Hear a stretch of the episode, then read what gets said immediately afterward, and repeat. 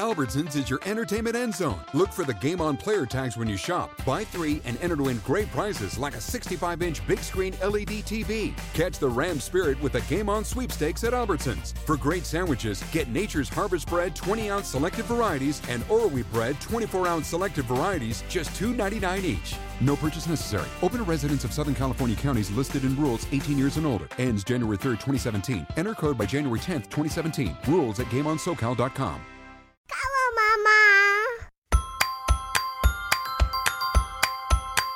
Grab your popcorn and goobers. It's time for Motherhood in Hollywood with your host, Heather Brooker. This is a crude prude's perspective on being a full time mom in showbiz. She's not a perfect mom, but she can play one on TV. Hold on to your butts. Here's Heather. Hello, hello, everybody. Welcome to episode 15 of Motherhood in Hollywood. I'm Heather Brooker. Thank you for tuning into the show today. Uh, we got a great one for you. Jillian Armenante is my guest on the show today. And if you don't recognize her name, you absolutely will recognize her face. She's been in dozens of television shows and movies, everything from um, Private Practice, Grey's Anatomy, to my favorite, Judging Amy. Um, she's also currently on Fresh Off the Boat on ABC, which is where I met her a year ago when I did a small part on that show. And she was so lovely and um, could not wait to have her come on the show. Uh, she's also been in movies like Girl Interrupted, A Mighty Heart, uh, The Dark Knight Rises.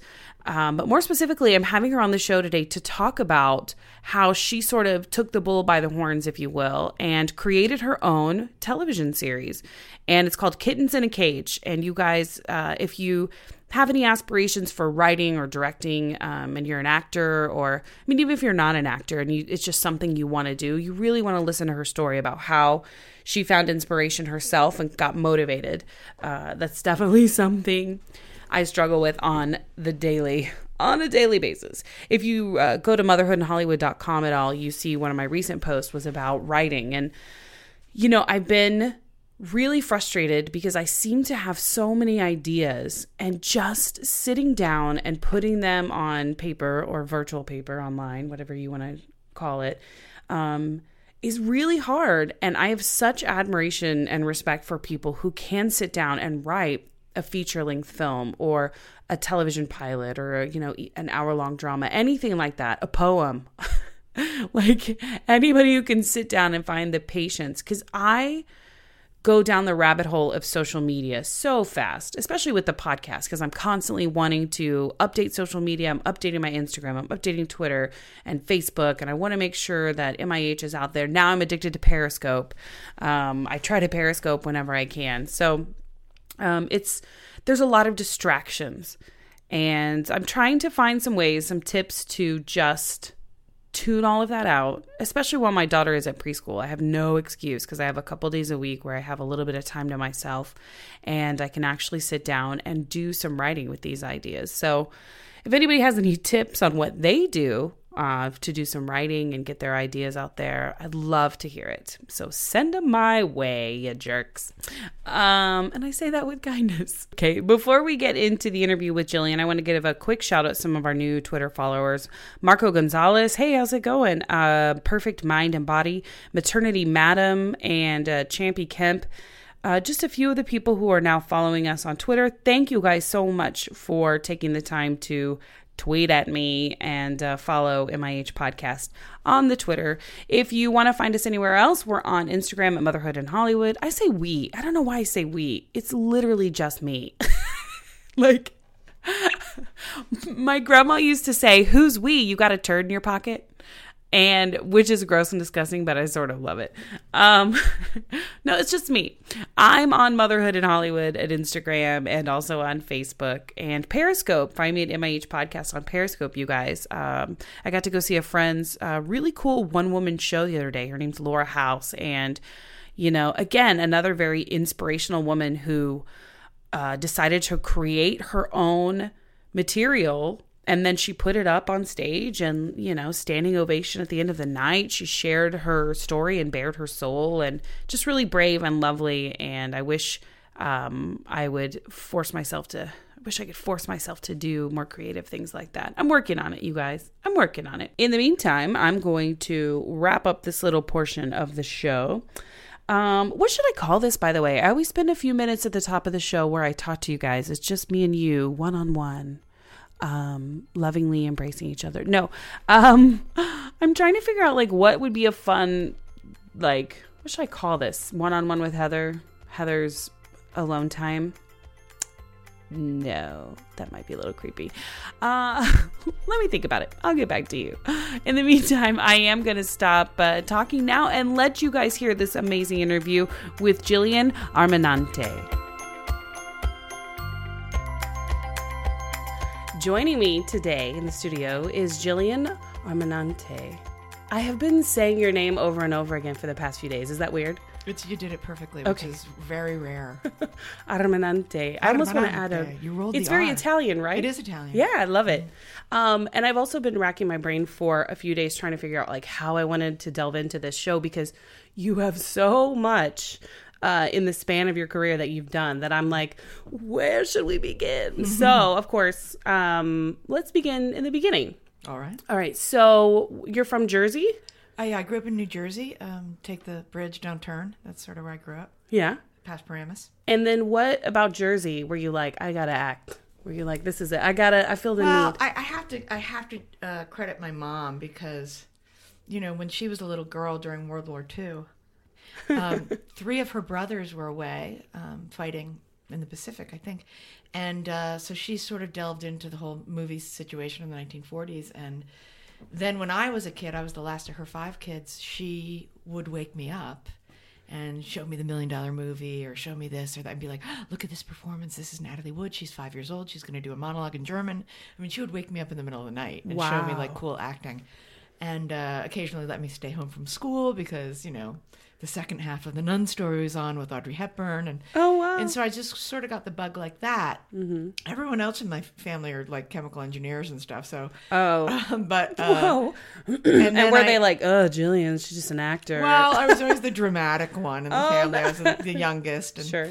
And uh, but where I grew up in New Jersey was the suburbs, where a lot of the old Broadway hoofers would come to settle once they had kids. Oh. So when I did summer stock in my town, literally like Tom and Jane Carity, who like were in West Side Story and Mm-hmm. Hello Dolly, and uh, you know all the parents who helped us do summer stock were all Broadway veterans. wow. So our summer stock was amazing, and it kind of gave me the bug. So Yeah, yeah. So you started performing at a young age then, well, in or you just started having like an interest in it? Yeah, I mean, I you know you audition for the school play kind of thing, and Yeah. then the summer program, and I think I did. I played Bunny Watson in the desk set, um, the Katherine Hepburn role in high school, and my dad came to see that, and he was always like, "Learn to type," and uh, Parents are always so practical. They're like, this acting thing is neat, but just in case, Yes. learn a trade or learn a skill or something to fall back on. well, and I always purposely didn't, so I didn't have another choice Oh, to so you didn't have an option. on.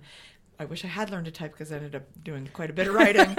um, but uh, so he he came to see that show, and, and after the show, he said, "You can. It's okay if you pursue acting in college." oh wow. So it was a bit, and I have a photo of the moment he told me that, and I was like, and click. And it was, it was a How lovely! Picture. What a nice like blessing to to get from uh, your dad. That's so wonderful. And your mom's still supportive, or Oh yeah. Oh Yeah. totally. Absolutely. And then I read somewhere that you had a theater company in Seattle. Oh yeah. How did you go from Jersey to Seattle? In a 1965 Plymouth Valiant, Oh wow! I um I helped someone drive their stuff across to Seattle. I had about eight dollars when I got there, so I wasn't really leaving anytime soon. Um, and I I just I went through the phone book and called all the theaters. Yeah. Uh, mistakenly, I called a porn house called the Apple Theater, which is no longer there. yeah, sure. It was a mistake. No, It was, yeah. Well, it was, and and Seattle was hitting that wave right after Chicago and Steppenwolf, and I, I figured that scene had already been played out, and I had never been to Seattle. And then very next call I made was a, a theater called Annex Theater, which is still going strong. It's almost like thirty years later, and uh, and it was a you know twenty four hundred square foot ex Fred Astaire dance studio that we had swung a real estate deal for. We paid a dollar a month for it wow. and we did all original plays. Um, we decided to write our own, and so we did a three week main stage and a three week um, black box, and so we were always in production.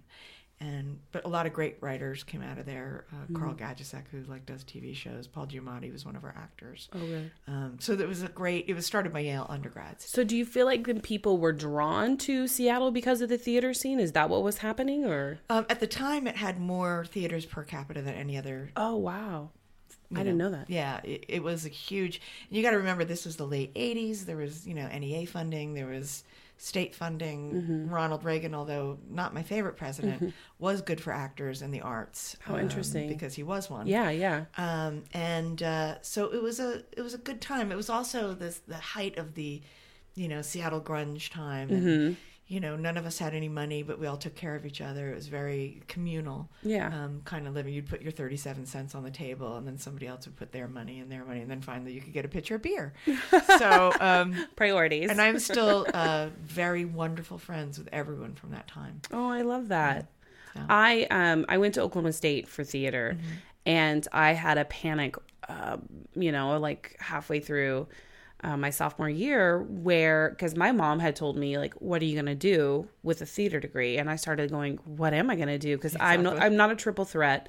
Um, I can't also like I wasn't a trained dancer and trained singer. I just really enjoyed acting. Um, and everybody said, well, you can go to Broadway. LA wasn't even like an option. It was like you go to Broadway and you can starve and hope that you make it. And somebody's just hiring actors that don't have all these skills. And um, so I panicked and was like, oh my gosh, I have to do something else. So I sort of lost faith in my in myself at that time and then went into journalism. But looking back now, it was one of the it was a very smart choice for me to make because now I'm still a journalist. I still get to use that degree but still pursue acting as well. Exactly. And and so I feel really lucky that I did that. So hearing you say that, that you had your family support is really nice. Oh, uh, are you kidding? It was amazing. But it was back, you know, before cell phones, before, you know, I remember I was 3,000 miles away. I'm 20 years old, and I, I would call my mom once a month. Wow. Be like, still alive. just check it in. you know, it was different. It was a different Yeah. time, you know? So, And Anyway. you you like to you said um, that you wrote a bunch of plays, and that's something you've done continuously since then, right? Like that is a big part of what you do is writing. yes. Tell I, me uh, about that. Well, at Annex, you didn't have a choice. Yeah, Everybody, what was great about the early theater scene there is the the scene that we made was if you're not acting in something, you're directing. If you're not directing, you're light light designer, you're set designer, you build a crew. You, everybody did everything. Yeah. So you know, then I'd write or something. And my very first, um, you know, a couple of years in in town here in Los Angeles, I thought, well, I'm not going to sit around and wait for someone to pick me, or I'd be on a TV show or whatever. But I, I can always do theater because I got to study every every realm of it. And so, you know, we've written a couple plays and and produced them, and uh, here, you know, in Seattle as well, and um, with great success. It was kind of funny. I think uh, what was it? Oh, you know, I wrote a couple plays and never won a a thing in Seattle, and suddenly, like, you know. We were in LA. I was living in a horrible railroad apartment. It was like cockroach infested, and you know, somebody goes, "Have you seen this?" And I, I open the paper, and it's like, you know, the Ovation Award nominations. Like, Oh more, wow! you know, we have more nominations than The Lion King. You know what I mean? But we had a six hundred dollar budget, so it was that kind of oh my gosh, crazy. But know- what a testament to your writing, though, and to just like telling a good story. Like sometimes you don't have to have a big budget and a big production to tell a good story and have compelling characters. Right. Well, and and I'm kind of known for small budget, big production. Mm-hmm. Like I set places on fire and have columns falling down, and you know it's all Yeah. Um, so because of my time in Seattle, being able to you know choke the eagle on that dollar bill, Yeah. um, I'm able to accomplish huge things um, with very little money. So. And then what was the motivation to come down to LA? If you just Um, because it's where like all the productions were happening. No, not at all. I'd never intended to move to Los Angeles. I, um, you know, I was in Seattle for eight years and uh, had a great time, and I love Seattle. Uh, but I got cast in a play, uh, an eight-hour version of the Cider House Rules, um, uh, adapt uh, written by John Irving originally, but adapted by Peter Parnell. Um, and Tom Hulce, uh, the actor now Broadway producer, um, kept asking everybody for the role of Melanie, and everybody's like, "Have you met Jillian Armenante?" Because she was a very angry, big, defensive, Yeah, physically yeah. athletic role. And he he had just kept looking for this actress for a reading, and everybody, like eight people, were like, "Have you met Jillian Armenante?" Wow. And so finally he called me, and I, I workshopped it in Seattle, and it was put up at the Mark Taper Forum in the late 90s. Mm-hmm. And you won an award for that too, right? Did I read that? I, yeah, I think, so. think you And then. I went to New York and did it as well. So, mm-hmm. Yeah, I, I, uh, a drama desk award, or was that for something? I got else? nominated for Drama Desk. I won a Theater World Award. Yeah. I, I won a bunch of awards in Los Angeles. Uh, but it was funny because I had also written, produced, and directed something. Mm-hmm. So it was like, you know, best play, 99 seat theater, you know, and then Yeah. they called me up and then it would be like, best play, Mark Taper Forum. Then I'd go up for Cider House. And so I was in a big budget Wow. play and a tiny budget play at the same time. So Yeah. It was, it was kind of great. It was, So- and having never won a thing in my life. I mean, I imagine you were just on cloud nine. Well, it was great, except I still had cockroaches in my apartment. But that's so LA. Like Yeah. that's such an LA story then because it's like you can be on top of the world one minute and then you can't afford to pay your rent or eat dinner or whatever. Completely. It's very LA. You can't eat statues. I tell. They're pretty, but They're you cannot eat them. They do not pay your bills. Exactly. Um, so you obviously then have a passion for theater and a love for it. Uh, do you think that have you noticed the big difference between like theater trained actors and then the, those who come out here and they just are television trained and Yeah, don't have that background in theater? Yeah, but I think you'd be surprised who people are always like, oh, film actor, and I think no, they're not. They were. I've seen them in the trenches for thirty years. Like Yeah. they went to NYU, but um, I do know that you know people who are trained. Uh, theater and are able to duplicate an intention night after night, but keep it real and keep it organic and keep it fresh and present in the moment and all that stuff. I find that work on camera is so much more exhilarating and wonderful to, to act with and to direct. Mm-hmm. Uh, you know, when you're in the crapper, you're you know 14 hours in, you got to get the scene in the can. It's a four page scene, and you get to a two hander scene with two theater actors. That thing's going to be done in 45 minutes. Yeah. I mean, they just come in, you know, Yeah. and it's great. So, and and and I f- I find that when I work on camera with people who have uh, extensive experience in theater, Mm-hmm. there's a shorthand. There's definitely a like, oh, if you go high status and I'll go low status, and then we'll reverse, and that you know you could do things that um, a lot of time people who are used to acting against a piece of tape Yeah. don't have that skill. Yeah, yeah, that's true. I noticed lately, um, or I- maybe it was an article that I read that said um, fewer and fewer actors nowadays are bothering to take the time to do theater or become trained or like take classes from theater teachers or um, like intense acting classes because they know they don't have to because you could easily make a silly Vine video or YouTube video and you're up for a series regular part on you totally. know a network show. Totally. So um I I kind of, you know, since I started out in theater and I um I grew up doing theater too my whole life um in competitions in high school and all that stuff. Um I love acting classes. I value uh, trained acting. Like I think it's important, but it just you just can't help sometimes to sit back and go, what is the point? throw it out now. Yeah. Yeah. What is the point if everybody is just going for like the the name or the hot uh, viral star of the moment? Right. Yeah, it's tricky. Plus, you know, I mean, training is a double edged sword as well. You know, they pound out anything sort of colloquially about your speech and they pound Mm-hmm. out, you know, that you're supposed to stand tall and you're supposed to do this and you're supposed but it's confusing to me because, you know, you're supposed to represent humanity. Yeah. And humanity isn't pretty people. Right. You know what I mean? Like Right. huma- like it's the, the size fours aren't the clothes that fly off the shelves at Walmart. Right. You know, and it's the one I'm always looking for. yeah, exactly. So I, I mean, I actually am a, not, nothing against acting or you know people Mm-hmm. who, but but watching television and clicking from channel to channel to channel and seeing these The same beautiful pretty people, people, yeah. beautiful teeth, frosted hair.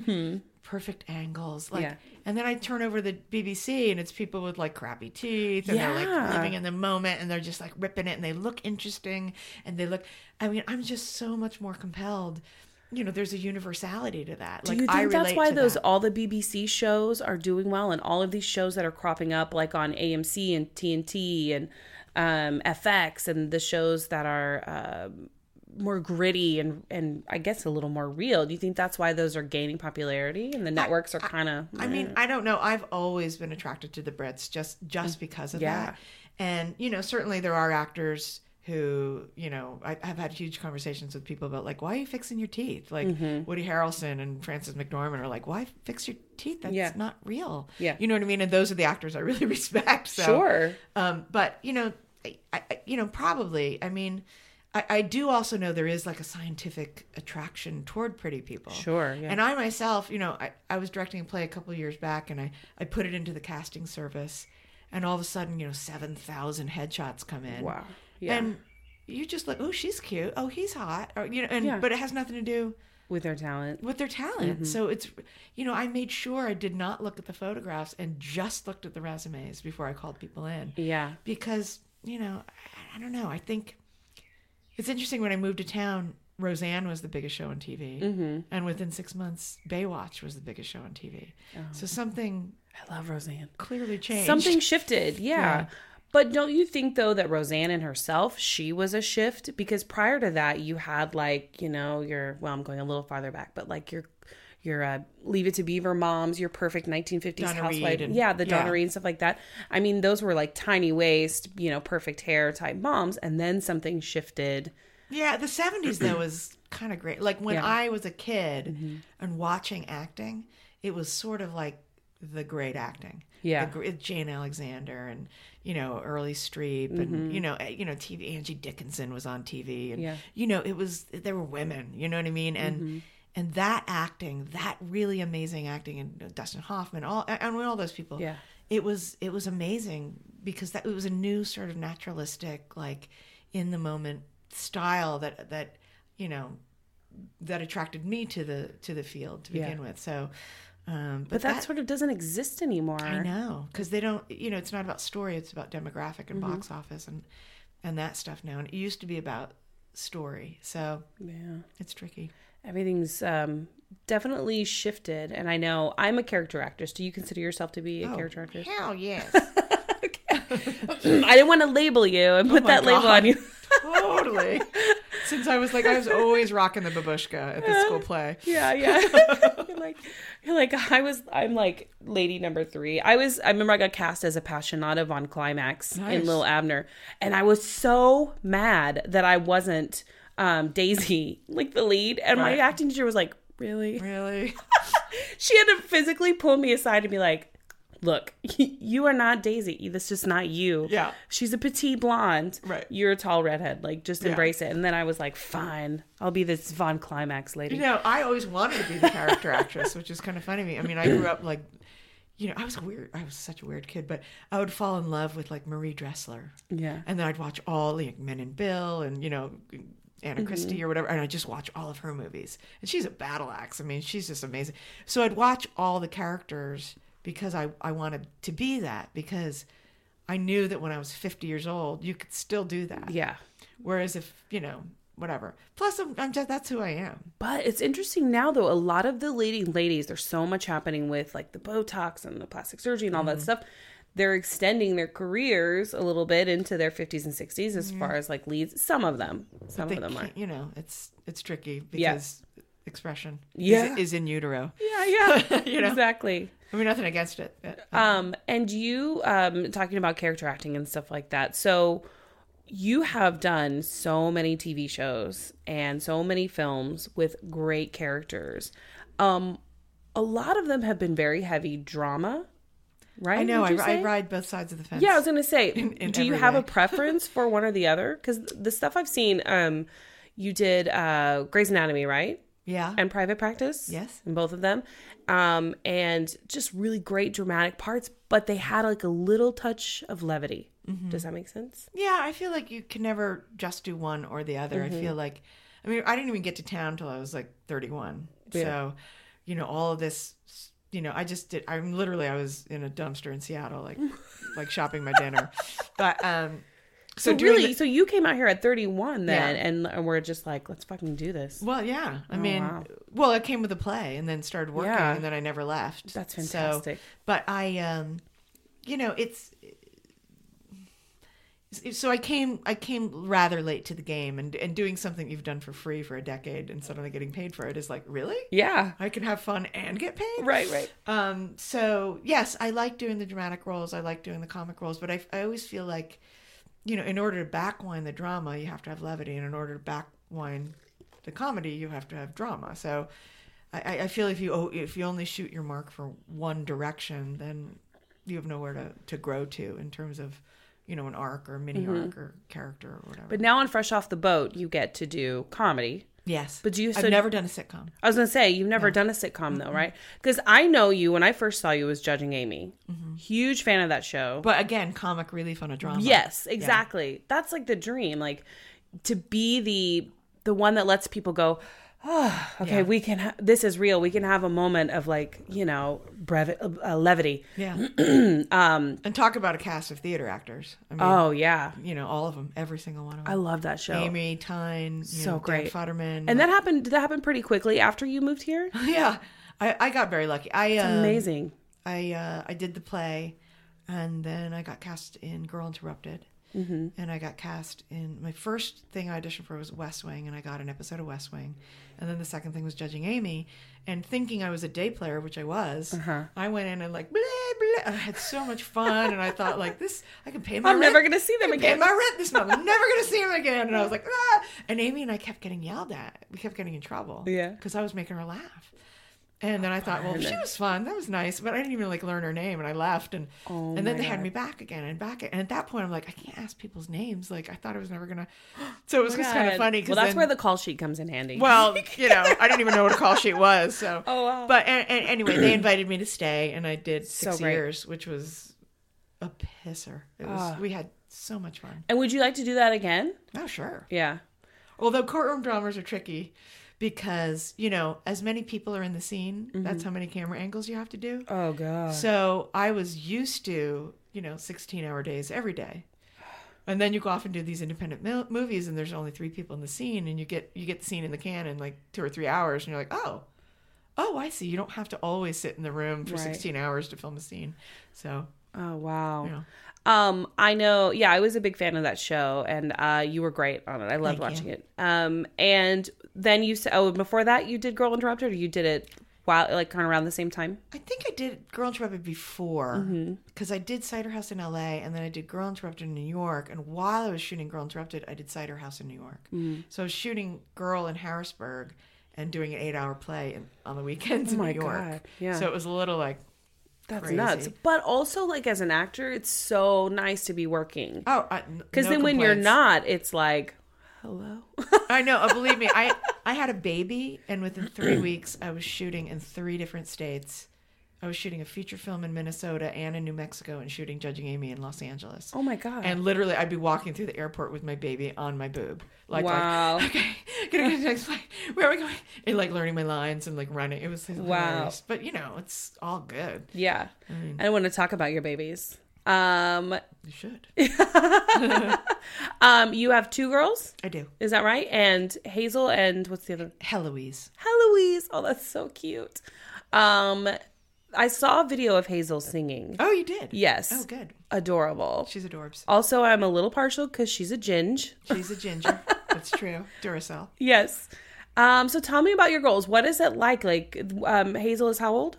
Uh, ten, 10. And then Heloise is how old? six, Six. Wow. And you and your wife have been together almost 20 years? twenty years. 20 years? Well, actually, October twenty eighth. It'll be twenty years. oh, wow. So you're busy. Oh Yeah, my I was going to say, Oh that's gosh, a big it's one. October already. I got to figure that one Yeah, out. Yeah, you got just a couple doing? weeks. Okay, I got to figure it out. Yeah. Mm. You got married around Halloween. Well, no, that's when we first met. Oh, so you count when We've been married three times, and then they kept canceling them, and then we get married again, and they'd cancel them. So we have a lot of anniversary dates. Oh, okay. But the first time we were actually like, I like you, was um, at a Halloween party at Annex Theater in Seattle. Oh wow. Um, in Hollywood though, that's like a hundred years. Being Yes. being with someone for twenty years is like forever. Yeah. I tell people, my husband and I have been together almost eighteen years, Mm-hmm. um, but I still look so young. Um, You do. but um, I tell people that, and they're like, "Oh my god, what's that like?" You know, they're like in felt like horrified a- and in awe at the Some, same time. some, sometimes it felt like a week, sometimes it felt like a century, but Right. you know, right, right. Um, and so you guys have been together almost 20 years. You've got two kids. Mm-hmm. How are you managing your auditioning, your writing that you're doing? Um, how are you juggling all of that? Because I personally am tired. and I just Well, you're still in the young. You're in young zone. yeah, You're- yeah. She's she's little. I mean, We're mine are potty at, mine are at school. oh, see, that's nice. Okay. But before that, though, Ha- do you have the Mo Willems book, Time to Pee? No, what is that? It's it's gonna potty train your kid. She's doing great with pee. It's poop isn't. Okay. the challenge. All right, I'm sorry about that. Poop is I the- can't help you with that. you can't help with the poop. No. No, tips, really? They just pooped on their own. I got nothing. Oh god. All right. I'll keep searching. um so how is it with two girls? That's that's a lot of It's amazing. It's Yeah. awesome. It's great. I love it. Yeah, I mean, you know, it's a lot having two kids. I mean, you know, but I am also an actor, so very frequently I work from home. Yeah. So, you know, when There I, is that when I shot side, yeah. kittens, I mean, I, I made it in my garage. So Mm-hmm. it wasn't like I was in a theater till four in the morning hanging lights while my kids were at home, you know, Yeah. and I wasn't providing for them. So, so it, it's you know when you're a writer, you can write in your house. When you're you know filming or editing, you can do it in your house. So I'm always around. So it's you know if I'm filming, we, we, get it done. So Now your wife Alice is also in the business, Yes, right? she is. She's a writer um and what else, is she an actor too? yes, she Okay. is. So, um, do you find then that your girls are sort of have dramatic leanings, or are you encouraging that, discouraging that? Yes, they both seem to have dramatic leanings, and I and the the show that I made, I put them both in it, and they're pretty Mm-hmm. I saw that. darn funny. Yes.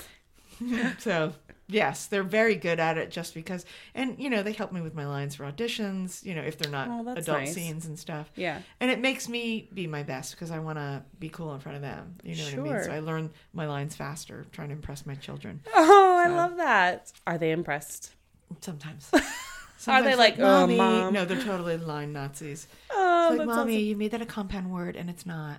You know, so You're like, wow. I'm Okay. like, okay, what's, what's a compound word? You have to go Google it. Yeah, exactly. I dread the day that my child is smarter than me. Oh, it, it's coming. Oh, I it, may- it may have already happened because sometimes she says things and I'm just like, what? Yeah, I stopped two years ago helping my kid with math homework. Um, are you doing the Common Core thing? Is that have you heard about this? Because Yeah, I, I- everyone keeps telling me it's terrible. You're gonna hate it, and I'm like, I don't know. It's just I can't help her with her math. It's all new. Like I don't know how to do it. yeah, Like I'm like, oh, I did it this way, and she's like, mommy, Yeah. that's barbaric. you know what I mean? And like I don't, I don't, I can't help her. So, Yeah. but she's you know doing fine. So. all right. Well, I'm dreading the day that she has to start coming to me with math homework and anything like that. I'll be like, go ask your father because I don't Yeah, know. exactly. And he'll probably say, go ask your mother. I, I say it in my house too, even though there Yeah. is, you know, I'm like, ask your father. They're like, wait a minute. They're like, what? Um, so I definitely want to talk about Kittens in a Cage. oh, cool. So I watched the whole series and Mm-hmm. I loved it. Thank you. um the music the feeling that you get when you're watching it are so spot on for i think of what you were trying to capture like y- you nailed it Thank you. Mm-hmm. Thank you. um where first of all tell me about the show and tell me like a little bit about where the inspiration came from to write it um floating back to Seattle. Um, we were of a certain age where I literally flew up for a memorial service for a friend, and my old theater that I hadn't really participated in, although I do still know some people there, was doing the play version of Kittens in a Cage, written by Kelleen Conway Blanchard. Okay. And uh, I hadn't, I did not see the production, but I had a hunch and I wanted to read it, and I was looking for something to film, and I had, had not had success. and were you do were you looking for something to film because you were just like i need to create my own Yes, something to get on you know I wanted to do something I was afraid of, yeah and i totally understand that in Seattle years ago, I had done all the independent films, and I'd you know fish pulled a shotgun and recorded sound, and I'd hold cameras and be thrown down hills and shopping carts, and I did all of that. Uh, and I, you know, I, there was an editing studio that I helped. I was on the charter membership for, which is now huge, Northwest Film Forum. It turned into, but um, you know, and I got to the point where people just think of me as an actor and an actor, even though I've won every award in the city, theater directing yeah and producing. and I wanted to make something my own. I had written so many scripts and they'd been to this place and we were going to make it and then it never happened. And, and I thought, I just want to make something from soup to nuts, mm-hmm. vertical and horizontal. I want to make sure I can finish it myself.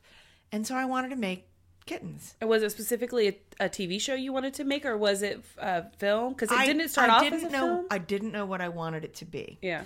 Um, so I decided to film it in a feature format. Okay. Knowing that if you make the necklace, you could always chop the necklace apart later. Oh, okay. Whereas it would be harder to take tiny little beads and string them together Oh, yeah, yeah, after yeah. the fact. So uh, I wanted to scare myself and I wanted to direct and I wanted to have fun and I wanted to just rip it with my friends and not ask anyone's permission. And Yeah. and I kickstarted it, and we, you know, got around fifty thousand bucks, not quite, after we Mm-hmm. paid our fees, and we did it. You know, raised money one month, did pre-production the next, put it in the can the next, and so it was in the can relatively quickly. I was gonna say, how many days did you shoot? Sixteen. Sixteen. Wow. And you shot it all in and around LA. yeah, Oh wow. Um, and it was very stylized um, in that sort of women in prison feel of the 1950s. Those um, uh, uh, what's the Cage movie? The woman caged. Yeah, El- Cage. El- Eleanor, Like, what's Eleanor Parker. what's the caged movie? Oh, that one's called Caged.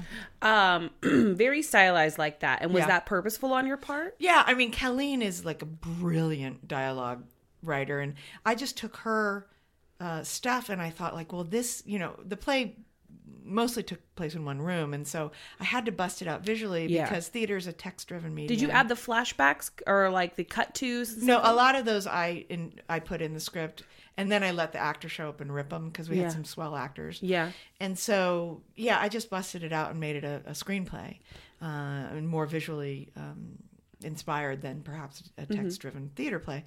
And uh, so, you know, I, I we wrote it. We had a reading. I had a couple actors come to the table, and I just knew the minute we read it, people were howling with laughter. And I had worked with this actress, uh, Rebecca Mozo, when I was directing something at USC, and she's you know a classically trained actor, but you know she'd walk around the corner and be like, "Holy shit, what are we doing here?" And then I'd be like, "Are you from Jersey?" and then I just thought she was so terrific that when this role came up, I thought, "Oh, I got to get Mozo." She played Junie, right? Yeah. Okay, so And so great. I got Mozo and and saw her read it in my living room table, and I flew to Kelleen down from Seattle, and we just all but pissed ourselves. We just had so much fun. That's so great. And Rebecca Fields is in it as well. Oh, she is. I love her. She's so wonderful. great. She plays Janine, the axe murdering beauty yes. queen. And you play a very hungry cannibal. I do. I play Silent but deadly. I play. You know, it's all heightened reality. Yes, I I don't have a tongue, so it's not possible for me to speak. You know, and interestingly enough. My show was in the can six months before Orange is the New Black came out. yeah, I was going to ask you about that. So Yeah. um, I'm sure you got a lot of comparisons then. We did, which is silly because there is no comparison. yeah. I mean, they probably have a $3 million budget. We have a $50,000 budget. We are a campy comedy. Yes. They are not. You Yeah. know what I mean? What, They're definitely theirs more is based on a book. and- drama, yeah. So, you know, and, and I think Mozo's the one who put it more succinctly. She said, you you can have ER and you can have scrubs. Mm-hmm. They both take place in hospitals, but you're not pitting them against each other. Right. So, you know, So did, did that was that trouble for you when you were shopping around and trying to get distribution, or Um, did know, that happen before Orange is the New Black I came on? I did have a friend who was a mucky muck at Netflix who said, "Oh, we have we have Orange is the New Black," and so and then I was like, "Oh well, you know," and I ended up, you know, ended up, ended up at other places. So, Mm-hmm. um, because I watched it on Hulu. yeah, So how did it end up there? Because is it like um, you have to go around to the networks or to you know now you've got all these online options and Well, say, no, hey, I've was- got this like finished product. it's kind of a funny story. I mean, I mean, I had some swell actors in it for sure. Mm-hmm. yeah, Um, I love that you keep saying swell. That's They- so cute. she's swell. And um, so honestly, I signed up for a month free business test of LinkedIn, and I wrote all the content acquisition people in the city, and uh, hooked up with a company by accident called TV4, and they're a new um, distribution company. And I had invi- invited someone that I thought was one of my theater friends because they had the same name, and this person of the same name came to our screening Oh, and we got distribution because of it, which was hilarious. And Oh my God, they're both friends now. Um, so, you know, we, we we got it fairly quickly. But I'd also, you know, put in for all these film festivals. So, so we, so we had the feature cut, and later Hulu made us, or didn't make us, but we, we cut it up into seven episodes. Okay, because they did they were they thinking it would be better served as a Yeah. series kind of thing? Yeah, so they're about seven 20 minute episodes. And you were okay with that, even though you Oh, yeah. originally had, had envisioned it as a film? Because I know some people get really attached to their project, and they're like, "No, this is, excuse me, this is a feature, or this is what it's meant Well, to be." Well, I mean, a feature is just a long movie. You know what I mean? So Mm-hmm. to me, it's the same work. It's just in shorter bites. Sure. You, you know what I mean? So, no, I wasn't, you know, hoity-toity about how long it was and Yeah. how people saw it or anything like that. Um, so what happens with it now? Where does it go now? Are you hoping to continue to do more episodes, or is that up to like uh, how I- many people watch it? Well, I just finished the second script. okay. and uh, we have a treatment for the third script as well. And Great. we're in sort of in the fundraising portion of that. Great. Um, trying to figure out how we get it made, and uh, you know, and this time because it wasn't based on an original work, Kelly and I worked together on it. So as a producer, I could be like, okay, well, let's shoot here because I already have that location. I already know this people, and I know that, and we can do Yeah. this, and and so we sort of wrote it to suit our needs. Um, but bigger cast, more songs. Yeah, the songs. I wanted to talk to you about that. Yeah. Love the music. I've had the theme song in my head for a few days now as well. Um, so great. Is that a friend of yours that wrote all that music, or is Yeah. that an act- another song? Well, e- pretty much everyone in it is a friend of mine. Yeah. you know what I mean. That's so great. I, I, I, I tell everybody it was the stone soup of you know I had a bucket of water and a rock and Yeah. nothing else truly, and everybody put their parsley and their bone and their Yeah. carrots. Oh, nice. Um, Ty Taylor uh, and I went to school together. He's the lead singer of a band called Vintage Trouble, and they're an unbelievable, amazing band. Like l- truly one of the most incredible live experiences I've Yeah. had. And um, you should check them out. I mean, they they since It's signed so with Capitol fun. Blue Note. And Did they also write the songs that Junie was singing throughout? And no, all the songs are from all different sources, and a very talented Oh. writer named Rick Miller from Seattle wrote, uh, I think, the main four songs, uh, and then I wrote a couple songs, um, and we had a lot of help. We had uh, Black Sabbitch, the all-female cover band. do, I was like um, Black Sabbath, oh, Black, Black Sabbath. They're hysterical. Black. Sabbath. They're awesome. and they funny. did them Pay, and Rick Miller of Seattle wrote that. Mm-hmm. Um, Ty Taylor and Vintage Trouble did um, the theme song "Kittens in a Cage," and he he rips it. Mm-hmm. Oh, it's so good. We rip it. And then I wrote the song that Constant, Constantine Maroulis, uh, American Mm-hmm. Idol, sings under um, the lovemaking. Yeah. I don't give anything away. and then uh, I, I, wrote, was I was watching it at work. Yeah. And I had some downtime. I hope my coworkers don't hear that, but and I was watching it and I was like, oh. Oh. Oh, I hope no one's. I hope no one sees what I'm watching. But then I was like, I don't care. yeah. There's a lesbian, right? Pass it on. Secret lesbian. and then uh, I, I wrote the song like that, uh, the the kind of funny song that um, that uh, Latoya London sings in the talent show, which is a little bit of silly fun. So you know, we was a sort of did it. I mean, but literally, like my friend from my high school band, Ray Wilcox in San Francisco, I was like, "Can you play this on the ukulele and send it back to me?" So he'd play it on GarageBand and send it back, and then I'd have, you know, I it was just as you. And you how know, long did it take you to put all this together? I know you said you had, you know, your script and then all that, but like, what about post production stuff? All your editing and did you do all that or did you? Um, I, you know, I I did the primarily I did the rough cut by myself, Mm-hmm. um, only because I didn't have an editor or any money. yeah, yeah, sure. So, um, and I didn't know how to edit when we began, but uh, I was very, very fortunate to find an incredible editor named Freddie De La Vega, Mm-hmm. um, who is not only incredible editor but also incredible loyal friend. Yeah. Now having gone through this process with him Yeah. and um, you know I will jump in front of a bullet for that man because he really nice. um, he stood by me, and it's not easy, you know, editing these things Yeah. because you know you're under the gun, and but we were we were incredibly lucky to have uh, you know amazing continuity and amazing you know Yeah. uh, sound and and, and so. Um, you know, it came together pretty swell.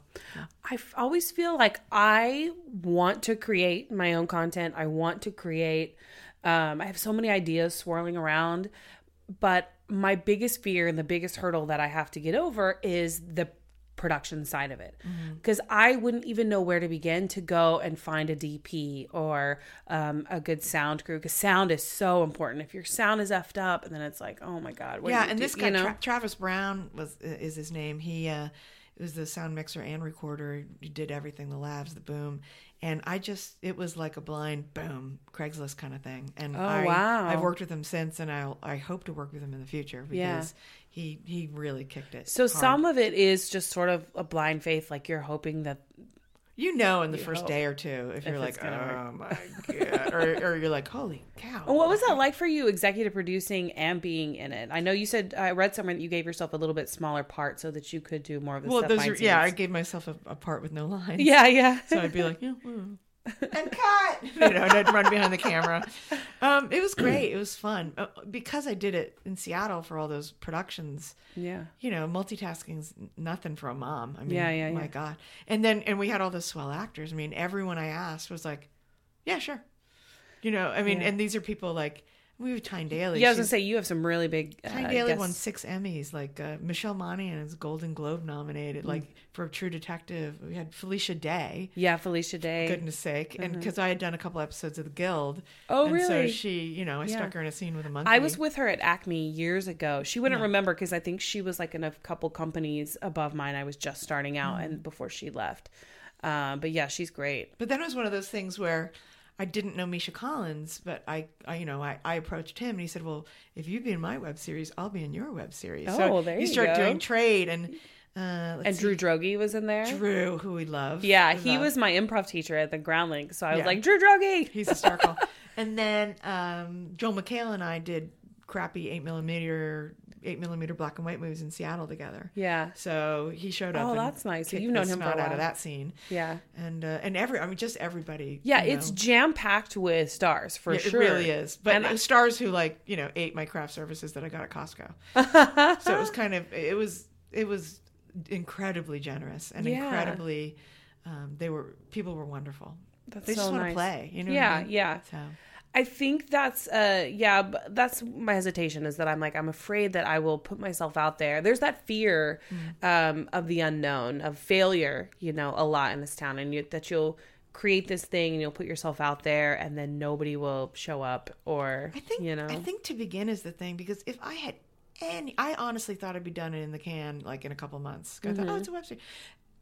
I, think to begin is a thing, and and you learn as you go. And now I know so much more in terms of producing and and all of that. But you, you don't necessarily when you get on the train, you don't know if you're going to get off in Switzerland or Belgium. I mean, who, Yeah. you know, and you don't need to know. Yeah. in, in some way, you just got to get on the train. I was going to say, do you feel like it's just sort of yeah, like just giving it a try. You have to try. All it's- you can do is is tackle the moment right in front of you mm-hmm. you know what i mean and and hope hope that the moment down the line is achieved but you know there's forks in the road. There's i mean it turned out better than i had expected you know? It, it's hilarious. Like and, and it was all like help of my family and friends and literally like my um my niece is a violinist and her you know her thesis was playing you know uh, something at vanderbilt where she went to school and i literally asked her if i could take her violin line and use it as part of the music. Oh, and my, my brother's doing the graphic designer. I thought he was just going to make a poster.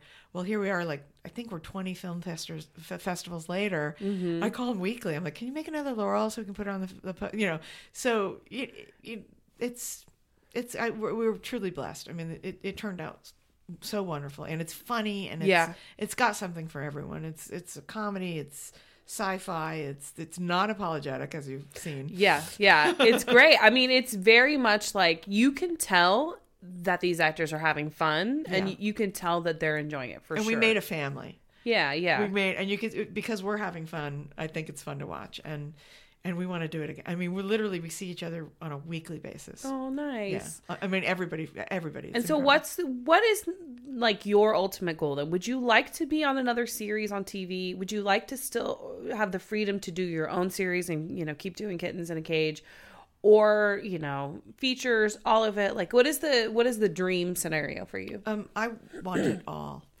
All of it. you know, it's interesting. When I was in Seattle, I started sort of making my name more as a director, Mm-hmm. and then when I came here, I was fortunate enough to be lucky and act, and you know, act amazing features. I mean, I've worked with incredible directors, like Yeah, yeah, yeah. James Mangold. I mean, you know, it goes on and on, and and but I love directing and I love Mm-hmm. producing. Um, you know, I would love for people to see, wow, she really knocked it out of the park with very little resources. I would love for more Mm-hmm. and maybe maybe someone bring you another project with a few, you know, like a, a budget behind it stuff like that. So you wouldn't mind directing again and being Oh, I'd love it. camera I'd. I'd, I'd kill to do it. Um, Yeah. I love doing both, but they're they're very separate activities. Yeah. you know what I mean. yeah, Um, but I I just have so much fun doing it all. So. yeah. Um, well, I know, well, part of the reason too, and I should have said this earlier on, but part of the reason why I wanted to have you on the show is because when I had that small part on Fresh Off the Boat last year, you were so nice and so warm and welcoming on the show. And, um, it's so it's such a weird feeling whenever you're like that tiny little co-star part um going on you just have a couple of lines like people treat you kindly, but they're, it's different. They know mm. you're here for like a few hours and then they're never going to see you again. So it's so nice that you bring that warmth. And I have a feeling that wasn't just unique to that day. I have a feeling you probably do that everywhere you go. It why what is why why do you do that? What is important to you about like, you know, being so warm and friendly on set? Oh, thank. First of all, thank you. I'm a, I'm a Jersey girl, so I don't get called warm and friendly very often. I'll take it back then. Um, I think um, to be in this business and to be working and bringing stories to other people and making other people laugh, um, you you can't be anything but incredibly grateful. yeah. And um, you know, a, a person is a person, whether they're making eight hundred million dollars a year or, you know, seven hundred bucks a day or whatever. You know what I mean? Mm-hmm. right. And there, I, I don't believe there is a upper or lower echelon of of, of person, and um, I, I'm just I'm just grateful to be able to do what I love for a living Yeah. and having been able to do that for decades is so fortunate to me. So um, that's all. I'm just Yeah. I'm just grateful to be able to have the pleasure of working with you or you know whoever else I've had the pleasure of working Yeah, with. So yeah, and that's probably why so many people were willing to step in and help you. Honestly, Maybe. so don't I have stop bought a being lot of nice. pictures of beer. Oh, there you go. That's it. Beer as bribes. I love it. And Kittens in a Cage is going to be um, at a film festival coming up in a few weeks. Did I read that Uh, right? Yes, uh, several actually. We just, I just, I literally was in Shreveport, Louisiana a week ago. Uh-huh. Um, we played at the Sham Film Festival in St. Louis last weekend, 2 weeks ago. Um, Mm-hmm. And what is the point of the festivals? Is that just to get the word out, to get other it's to get the awareness? Mm-hmm. word out. It's to get awareness. Um, we're in the New York Television Festival, which is a huge and amazing opportunity. yeah. Um, And do they play then, all of the episodes at once, or they just play it as one long piece? Uh, this they're playing the pilot. Oh, they play the pilot. Okay. And then we just got. A, we're, we're also playing at the Deloitte International Film Festival on the 14th, which I, which I just found out about. Mm-hmm. Oh, So it's you know I think people see it and they respond to it and they think, you know, I mean, what truly to, to apply for festivals, it's it's a half a bottle of wine. You're sitting at your kitchen table and you go on Withoutabox and you think that sounds cool. Oh, that sounds cool. Yeah. And the people I've met and the other people making projects is so incredible and it's all a resource and i mean i've made like incredible friendships just on the festival circuit alone you know just just saying how did you do that what was that hotel what was that motel location and can you tell because I, I could use it in my next piece and yeah. and it's just it's just a big family and a community and actors and we're nomads so Mm-hmm. you know if you see a cactus and there might be water over there you know you you want to walk that way Right, so. right. Oh, I love that. Well, I think that I hope that you guys have a second season because it's such a great show. Um, and uh, I hope that all the success continues for you. Um, where can everybody find more information about kittens? Well, we have um, a pretty swell website, uh, uh, www.kittensinacage.com. Mm-hmm. We're on Twitter, uh, which is Kittens in a Cage. We're on Facebook. Facebook, yeah. Kittens in a Cage. We're pretty much everywhere. Um, Yeah. You know, Instagram, Kittens in a Cage, Tumblr, Kittens in a Cage.